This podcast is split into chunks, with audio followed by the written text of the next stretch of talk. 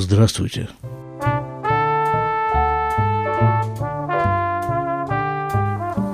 Триста тридцатый выпуск подкаста из Израиля «Сводка о короне». Сводка по Израилю, сводка по нашей деревне. 2 мая 2020, 2020 года.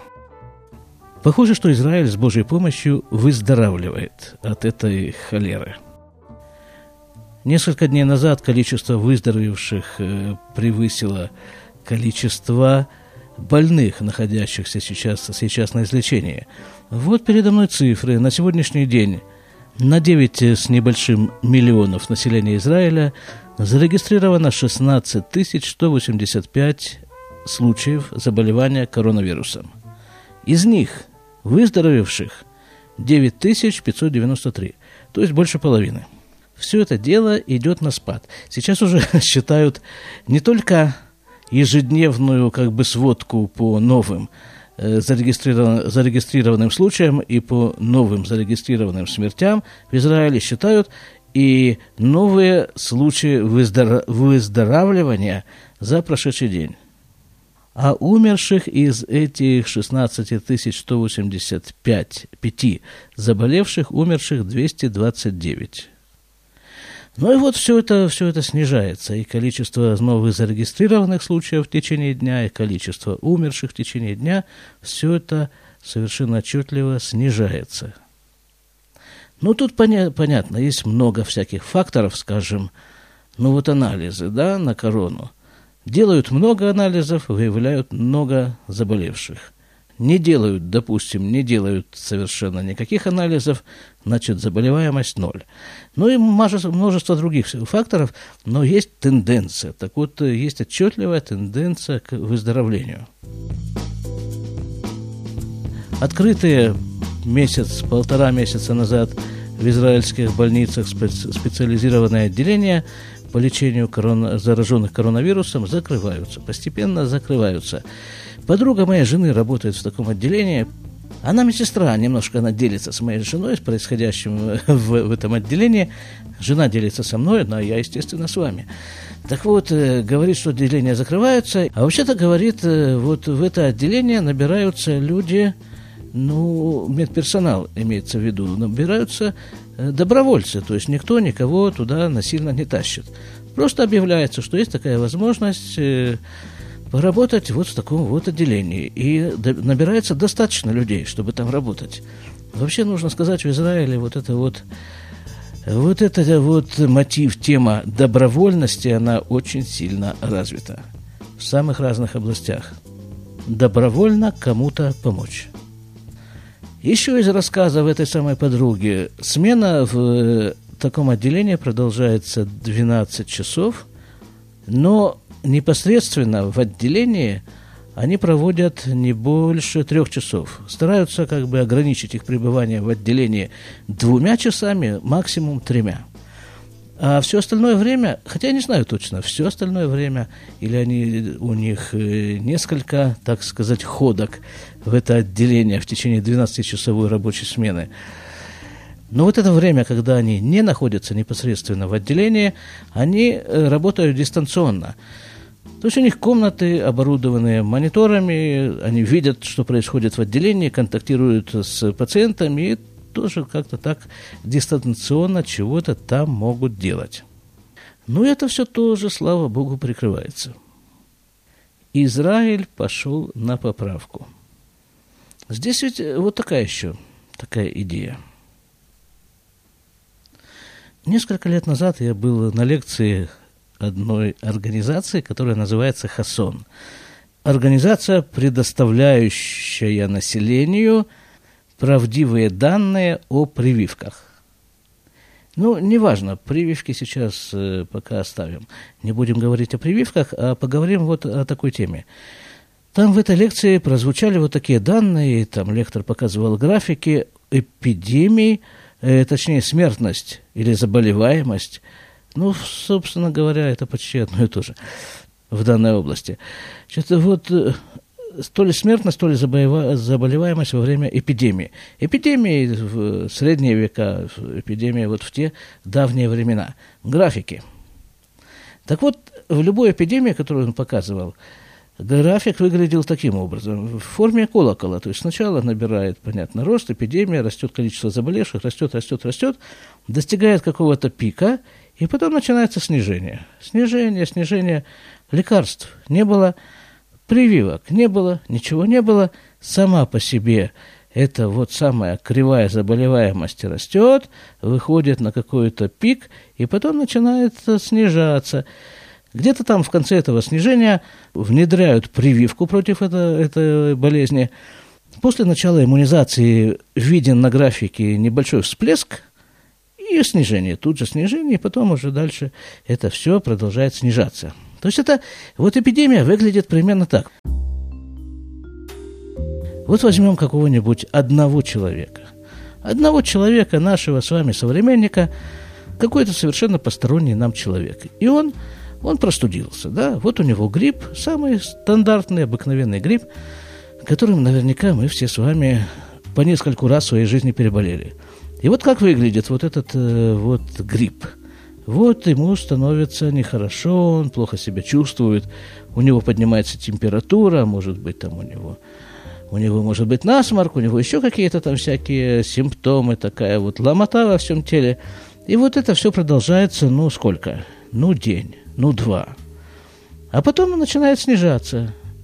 Когда-то в давнем красноярском прошлом, медицинском моем красноярском прошлом, э, говорили так, что если грипп лечить, он проходит за неделю, если его не лечить, он проходит за 7 дней. И вот это совершенно справедливое утверждение.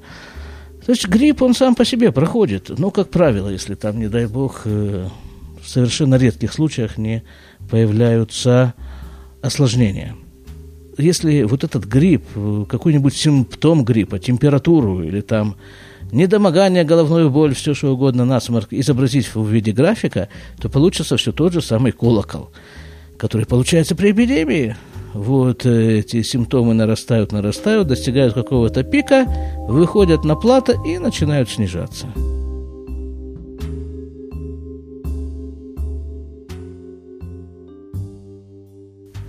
То есть, понимаете, вот график болезни, в принципе, болезни одного человека, он вполне сопоставим с графиком болезни человечества или с графиком болезни какой-то группы населения страны.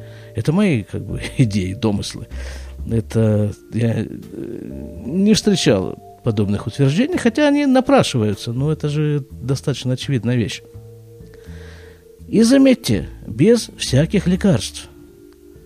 Ведь нет каких-то доказанных лечебных эффектов у всех лекарств, которые предлагались против короны. Нет лекарств против короны. Понятно, люди умирают, люди болеют тяжело, людей жалко. И вместе с этим в, как бы в народе, в народе и в средствах массовой народной информации существует вот такая вот идея, что вот, вот еще немножко потерпеть, главное что? Главное дождаться когда будет изобретена вакцина. Я думаю, что это неправильно. Мое мнение, лично имею право, имею полное право иметь личное мнение, так вот оно, что это неправильно. А что главное в этом случае? Да ничего, ну, следовать, следовать естественному процессу развития заболевания. Вот дождались, когда он пройдет пик, и вот сейчас он снижается, совершенно закономерно он снижается с Божьей помощью. Еще из э, происходящего в этой области. Как уже было сказано, проведение анализов и выявление заболеваемости было до сих пор отдано израильской службе скорой помощи. Люди, у которых подозревалась так или иначе корона, должны, должны были обращаться в службу скорой помощи, и выезжала бригада, там на месте забирались анализы у человека, и там, не знаю, через день примерно, а то и через два, они были готовы и дальше, дальше уже определяли, что с этим человеком дальше делать. Так вот, это тоже уже прекращается, и проведение анализов передано поликлиникам, то есть нам. Не совсем, чтобы нам, я как-то пока еще не вижу себя берущим анализы на коронавирус. И выделены, во-первых, выделены, по-моему, два, две поликлиники в нашей системе, в Иерусалиме, во всяком случае – две поликлиники, в которых э, берутся эти анализы, отправляются в нашу поликлиническую лабораторию. А кроме этого есть еще такие мобильные, как бы такие фургончики, такие на колесах. Хотя, может быть, это и машина такая, просто машина э, с фургоном, которая приспособлена вот для этого дела, и там в этой машине, в этой машине берется анализ. А еще точнее, наверное, я не видел, это все не видел, я только все читаю, эту нашу внутреннюю почту поликлиническую. И там было написано, что вот в такой штуке, в таком вот фургончике, человек, у которого берется анализ, совершенно не обязательно вообще заходить внутрь. Он где-то там к чему-то прислоняется, к какому-то окошку, открывает рот, все, что там положено, у него берется этот анализ. Причем там каким-то образом давление, давление в этом фургончике, оно что-то там то ли нагнетается, то ли наоборот э, разряжается, что-то там какое-то создается такое специальное давление, которое якобы тоже действует этот вирус губительно. Медсестры упакованы полностью, то есть там в комбинезонах во всех этих средствах защиты. Смена продолжается 4 часа, по-моему. И все эти 4 часа медсестра не может, или медбрат не может ни поесть, ни попить, ни в туалет сходить. А теперь вы спросите, а что же, а что же делается у вас, в вашей деревне, с этой гадкой короной? Я вам отвечу. В нашей деревне, в которой я живу, население у нас 8 тысяч примерно, жителей, и вот среди 8 тысяч населения было выявлено за все это время 12 случаев заболеваний, э, Три семьи, в общем, в трех семьях было 12 зараженных. Никто из них, слава богу, не был госпитализирован, все провели все это время дома. Из 12 8 уже выздоровело, а 4 еще вот находятся как бы в стадии, не знаю, ждут, в общем, когда у них будут отрицательные результаты этих анализов. И вообще, насколько я себе представляю, как бы и в соседних деревьях тоже, э, де, извините, деревнях, в соседних деревнях тоже дело обстоит достаточно благополучно.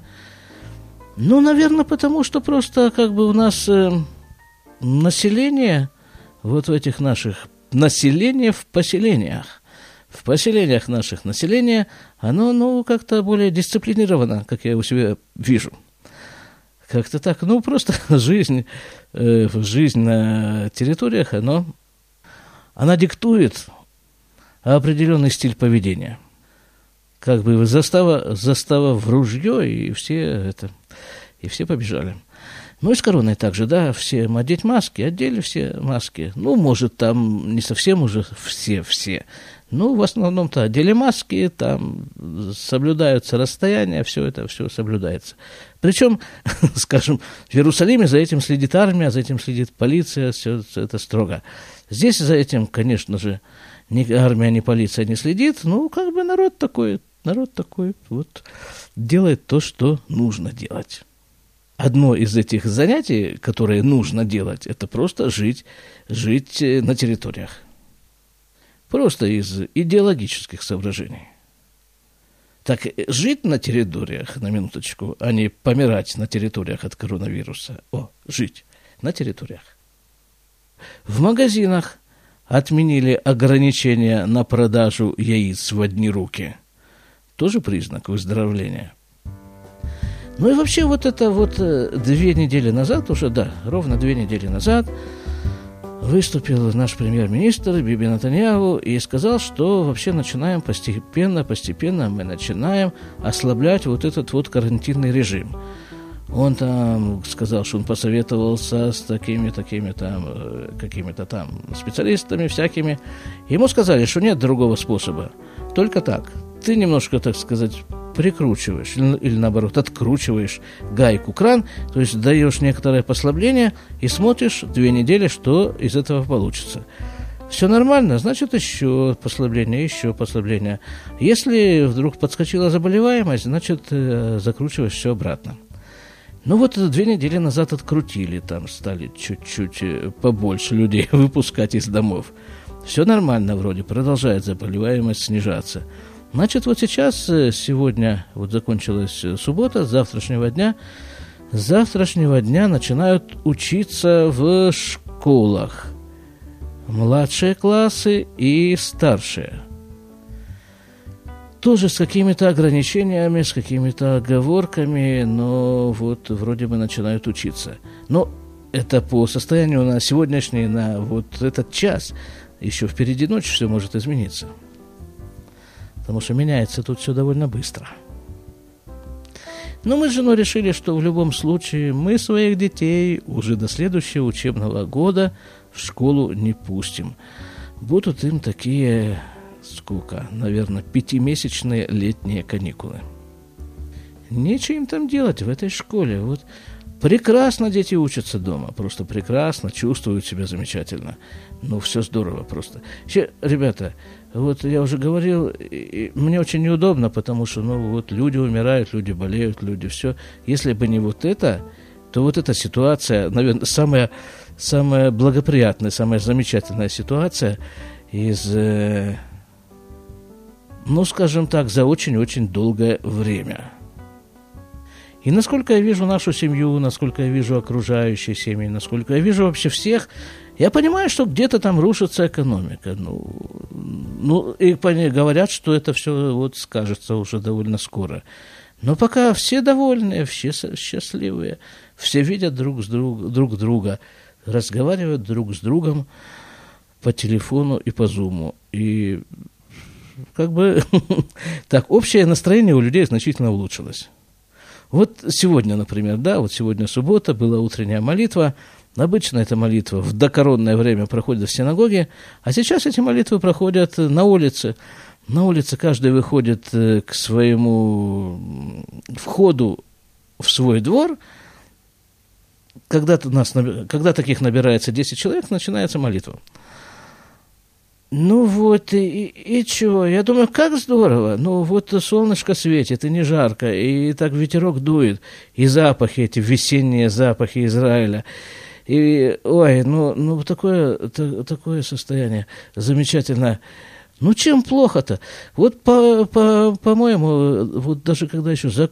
когда уже все-таки закончится эта вся эпидемия, то хотелось бы все-таки сохранить довольно многие элементы, которые вдруг открылись во время этой самой короной, коронной эпидемии. Помолиться на улице, ну, чуть-чуть больше узнать своих соседей, чуть поменьше поработать, и не с такой бешеной и никому не нужной, самое главное, интенсивностью. Чем плохо?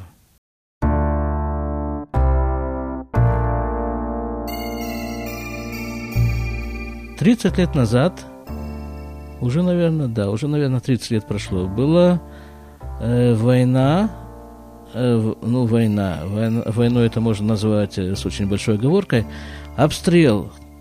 Был обстрел, Ирак обстреливал ракетами Израиль. По Израилю было выпущено 39 ракет, мощных ракет. Здания были разрушены, там чего-то еще было разрушено, то было, другое, третье, все было разрушено – погиб один человек. Непосредственно от попадания ракеты. Еще там несколько человек умерло от сердечных приступов, там еще вот что-то такое. Вот, и один человек погибший. Я помню, показывали по телевизору в то время вот толпы людей в Израиле, в аэропорту с чемоданами, собираются куда-то ехать, куда-то лететь, куда-то вот бежать из Израиля от этого обстрела – большие раввины, очень большие раввины говорили, самое безопасное место на земле – это Израиль. Вот и с короной тоже, понимаете, Израиль как-то очень хорошо отделался, очень легко отделался. Смертность среди заболевших от этой холеры, смертность составляет, ну, что там она там, э, меньше полутора процентов – на 16 с лишним тысяч заболевших, 229 умерших. Если учитывать мировую статистику, то этот показатель что-то около 7%. В развитых европейских странах это что-то около 4%. У нас меньше полутора.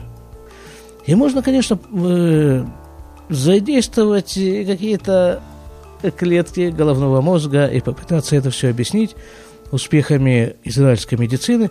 На самом-то деле, нет, есть этому, если уже работать мозгами, мы взялись, то есть этому некоторое объяснение. Просто как-то я слышал на какой-то там конференции, на какие-то там э, официальные лица заявляли такую вещь, что вот медицина, да, вот если взять мировую медицину, это еще было до истории с короной, задолго. Вот брать историю, эту, брать мировую медицину. В такой-то, такая-то страна, медицина такой-то страны сильна вот тем-то. Вот медицина такой страны сильна тем-то, это тем-то, это вот-вот. А чем сильна медицина Израиля? Ответ такой. Организации здравоохранения. Вот это в Израиле, говорят, это самая, самая, ну, самая лучшая организация здравоохранения в мире. Ну и действительно, вот э, спохватились, ну, я не скажу, что вовремя, но все-таки там достаточно рано спохватились и как бы задействовали весь Израиль. Армия была задействована на полную в, в, этой, в этой всей истории с короной. Армия, полиция, все, все, там все, что угодно. Ну и вот, вот результат, слава Богу. Вот именно так, именно так, слава Богу. Потому что ну, потому что это Израиль. Самая безопасная точка в мире. А пользуясь, э, так сказать, русской терминологией, самая обетованная точка в мире. Выясняется, что и в отношении короны тоже. Так что будьте нам здоровы. До свидания. А нет, нет, нет, нет, не до свидания совершенно. Совершенно не до свидания. Здравствуйте. Это я продолжаю. Запись на следующий день, то есть 3 мая 2020 года. Помните, я рассказывала вам о людях в белых, даже не халатах, а комбинезонах, которые находятся на переднем крае борьбы с коронавирусной инфекцией, работают в больницах, по три часа находятся в отделении, все эти три часа они не могут есть, пить, ходить в туалет и так далее. Вот герои, герои, на самом-то деле герои нашего времени, наших дней. Ну вот, сегодня утром, то есть 3 мая 2020 года, как обычно, сажусь я в автобус, еду к себе на работу, выхожу из автобуса, а там, э, чтобы попасть на работу, нужно спуститься там по такой вот как бы лесенке такой Улица представляет собой лестницу. Полторы минуты ходьбы, и я на работе. Так вот, я приближаюсь к этой, к этой вот лестнице и смотрю, перегорожено, перегорожен спуск. Стоит забор. Этот забор подпирают э, с разных сторон три или четыре полицейских, солдат, там еще там какой-то народ. Ну, я к ним подхожу и говорю, а как бы мне вот э, пробраться через вас? Вот мне говорю, вот туда надо. А они говорят, а зачем тебе туда надо? А я им отвечаю, работаю я там. А где же ты работаешь? А работаю, говорю, в поликлинике. О, тут они чуть ли не под козырек все берут и отодвигают этот забор в сторону, говорят, иди, иди, дорогой товарищ, и, видимо, долго смотрели мне вслед и утирали скупую солдатскую слезу, а ту и полицейскую, пока я не скрылся за поворотом. А когда я скрылся за поворотами, а там обнаружил еще одну полицейскую машину с э, сидящим внутри опять-таки полицейским, ну и начинается примерно тот же разговор. Стой там, кто идет, стрелять там буду. Вот, ну я ни слова не говоря уже достаю ему из кармана, показываю мою рабочую карточку. Та же картина, тут же все, все, все, никаких вопросов. Иди, иди, родной, работай. Но иду я работать, и по дороге замечаю, что вся эта территория, в общем-то, она довольно большая территория, она как бы ограждена там заборами, вот эта вот красная полицейская лента такая между заборами натянута, чтобы никто не смог и преодолеть эту границу. Наряды полиции стоят, машины останавливают, там еще там, что такая-то кутерьма небывалая совершенно, я ни, ни разу такого не видел, ни во время короны, ни после, ни до короны – непонятно, что происходит. Вхожу в поликлинику, спрашиваю там у теток, а что тут делается? Они говорят, да, что-то непонятно, что-то тут нас вот окружили. Ну и ладно себе, думаю, хорошо, окружили. Приступаю к привычной процедуре, то есть э, начинаю колоть людей в вену, брать у них кровь на анализы. Успел взять у двоих человек, звонит телефон, звонит моя начальница и говорит, а ты знаешь, что у нас существует вот такая вот передвижная как бы лаборатория для забора анализов на коронавирус? Я говорю, да, слышал такое. Так вот, говорит, сейчас, э, ну, не сейчас, а где-то через полчаса вот такая лаборатория подъедет к вашей поликлинике, в которой ты сейчас работаешь, и будет там проводить свои вот эти вот э, анализы. Ну, радостно говорю, здорово, а я-то тут при чем, что я-то что должен делать? А она говорит, ну вот ты будешь брать эти самые анализы. Ну и тут же вдогонку, пока я так вот медленно перевариваю сказанное, говорит, сейчас я приду, принесу тебе там всякие защитные приспособления, расскажу, как это делается, все проинструкти... проинструктирую, и ты у нас и, и пойдешь на это дело. Ну, действительно, приходит э, с какими-то свертками. Первая инструкция, которую она мне дает, ты говорит, вот сейчас прямо пойди, поешь, попей, в туалет сходи, потому что в этом вот комбинезоне ты не сможешь все это сделать. Ну, я что смог, то сделал. Все-таки инструкция. Ну, давай, говорит, одеваемся, одеваем. Значит, что мы одеваем? Одеваем мы комбинезон. Такой белый комбинезон, который состоит из штанов, куртки и капюшона одели, застегнули. Дальше. Маска N95 – это под капюшон. А на капюшон сверху вот этот вот самый щиток такой пластиковый для защиты лица. Ну и перчатки, конечно же. Ну и вот стою я в этом скафандре и чувствую, как мой статус, мой статус э, стремительно растет – Подходят ко мне какие-то секретарши, какие-то начальницы фотографироваться. Говорит, о, я давно мечтала сфотографироваться с человеком в белом на фоне вот этого вот вагончика, в котором берется, берутся эти анализы. Я говорю, ну давай, говорю. И тут же как бы, тут же как бы автоматически совершенно моя рука как бы дергается приобнять ее за талию, потому что, ну а как еще космонавты фотографируются с, поклон, э, с поклонницами, только вот так вот. А и тут я вспоминаю, так, господи, мы же, мы же религиозные люди, мы же ведь, более того, мы сотрудники.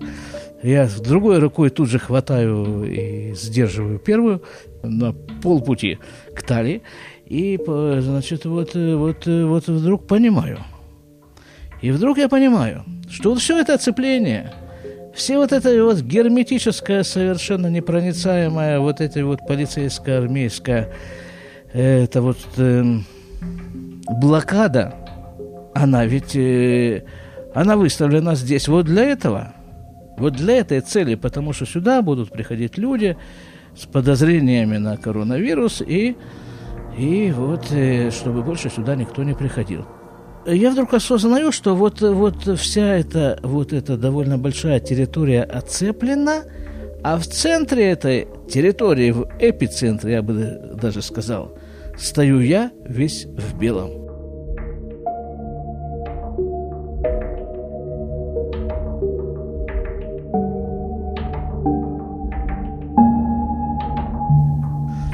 Вот это вот и есть мой звездный час, вот, э, точнее, мои звездные три часа, вот, по крайней мере, в этой моей э, работе, в этой моей профессии. Ну, ладно, вот с, с осознанием всего этого я и полез в фургончик. Значит, вот эта лаборатория, какая, что из себя представляет? Ну, вот, знаете, такой туристический, как бы такой фургончик такой, да? Там есть кровати для взрослых, кровати для детей, там душ, туалет, там э, всякие шкафчики, кондиционер, куча всяких полочек, там чего-то открывается, закрывается. Я, наверное, даже не успел все это обследовать. Диванчики, на которых сидеть, там, э, шкафы, в которых вешать одежду. Вот. Ну, обычный такой вот туристический фургончик. Э, да, только, видимо, наша поликлиническая система его то ли закупила, то ли арендовала и переоборудовала для вот этой вот цели, для анализов. А сами анализы проходят э, следующим образом. окошко, одно из окошек этого фургончика, оно по размеру, ну, примерно, ну, чуть больше человеческого лица. И вот я сижу внутри, весь упакованный, вот в этом во всем. Пациент снаружи. По моей команде приближается к этому окошку, просовывает в него лицо. Я беру такую вот э, пластиковую такую палочку, сантиметров э, 20, наверное, с ваткой на конце – и вот эту палочку я ему заталкиваю в рот до упора, а потом заталкиваю ее же в нос до упора, и потом ее обламываю и вставляю вот в такую пробирку, закручиваю крышкой, все. Все, наклеиваю этикетку, на этом моя функция выполнена, анализ взят. Анализ взят, положен в пенопластовый ящик с этими самыми, с охлаждением, ну и все, дальше это поедет там куда-то, куда-то в какую-то лабораторию там, и там будут делать, собственно, анализ. Ну, что я вам скажу. Первые два часа было как-то, было как-то, ну, так, забавно, скажем прямо. Я обследовал внутренности этого фургончика, потому что, ну, ну, господи, как мне тут недавно написали в комментариях, у тебя э, карма такая. Туда, куда ты приходишь, работа оттуда тут же уходит. Но она не то чтобы ушла, там было сегодня человек, наверное, 17-18. Но это же секундное дело, да, собственно, и для того это все и выстроено, чтобы это дело все длилось секунды, этот забор анализа. Подходит человек, раз в рот, раз в нос, палку, все, ушел человек в пробирку, в пакетик и в ящик, все секунды, э, то есть 18 э, человек умножить на вот эти секунды, сколько там чистого времени заняла эта вот э, процедура. Немного совершенно, а сидеть нам надо три часа. И действительно, я ведь ничего не могу потрогать, я вот весь в этом упакованный, не то что в туалет сходить, но вот, скажем, эта маска у меня там как-то немножко сползла и начала мне тереть ухо. А я не могу ее поправить, я ничего не могу трогать руками. И туда же ничего нельзя взять с собой, ни телефон, ни книжку почитать, ничего. Сидишь там, как бобрик в норке, и окошко перед тобой. В это окошко время от времени просовывается лицо, ты ему раз в нос палку, в рот палку, и все, и дальше сидишь. Где-то через два часа вот этого вот сидения я понял, что э, приближается полдень. Приближается полдень. Еще я полдень этот ощутил, потому что кондиционер, ну, кондиционера, кондиционера стало явно не хватать. А вот это вот, кстати, давление это внутри, о котором я рассказывал, э, вот еще, еще не знаю, что это такое, этот караванчик, этот фургончик. Я говорил, что там давление то ли положительное, то ли отрицательное. Я не знаю, даже если оно там есть, я, честно говоря, не обнаружил там какого-то принципиального аппарата, для изменения давления внутри этого фургончика. Но если оно там есть, то это, скорее всего, положительное давление там нагнетается для того, чтобы ну, вот эти вот воздушные потоки, они шли изнутри фургона наружу, а ни в коем случае не наоборот. И еще вот такую вещь я сказал, да, вот когда вот говорил о короне прошлый раз, вчера, то есть, я говорил, что вот заболеваемость, да, заболеваемость растет, заболеваемость снижается. Это все, все зависит от очень многих факторов. И один из факторов, как я приводил такую идею, мол, делают много анализов, значит, обнаруживают много заболевших коронавирусом, не делают анализов вообще, значит, заболеваемость ноль. Поэтому мы не можем точно ориентироваться на эти цифры мы можем э, только наблюдать некую тенденцию к повышению или к понижению заболеваемости. Сегодня обнаружилась еще одна вещь, которая влияет на обнаружение этих самых корон. Значит, опять-таки, как говорилось, вот эту вот палочку, извините за анатомические подробности, вот эту вот палочку нужно затолкать в рот туда до упора, до вот туда – а потом в нос нужно затолкать ее тоже до упора, ну, сантиметров, наверное, 10 как минимум. Этой палочки уходят туда в нос. Ну вот, а народ-то как бы не всегда реагирует адекватно. То есть наоборот, он всегда реагирует адекватно. Особенно тот народ, который при засовывании ему палки в нос автоматически, рефлекторно отпрыгивает назад. Иногда вместе с этой палкой в носу.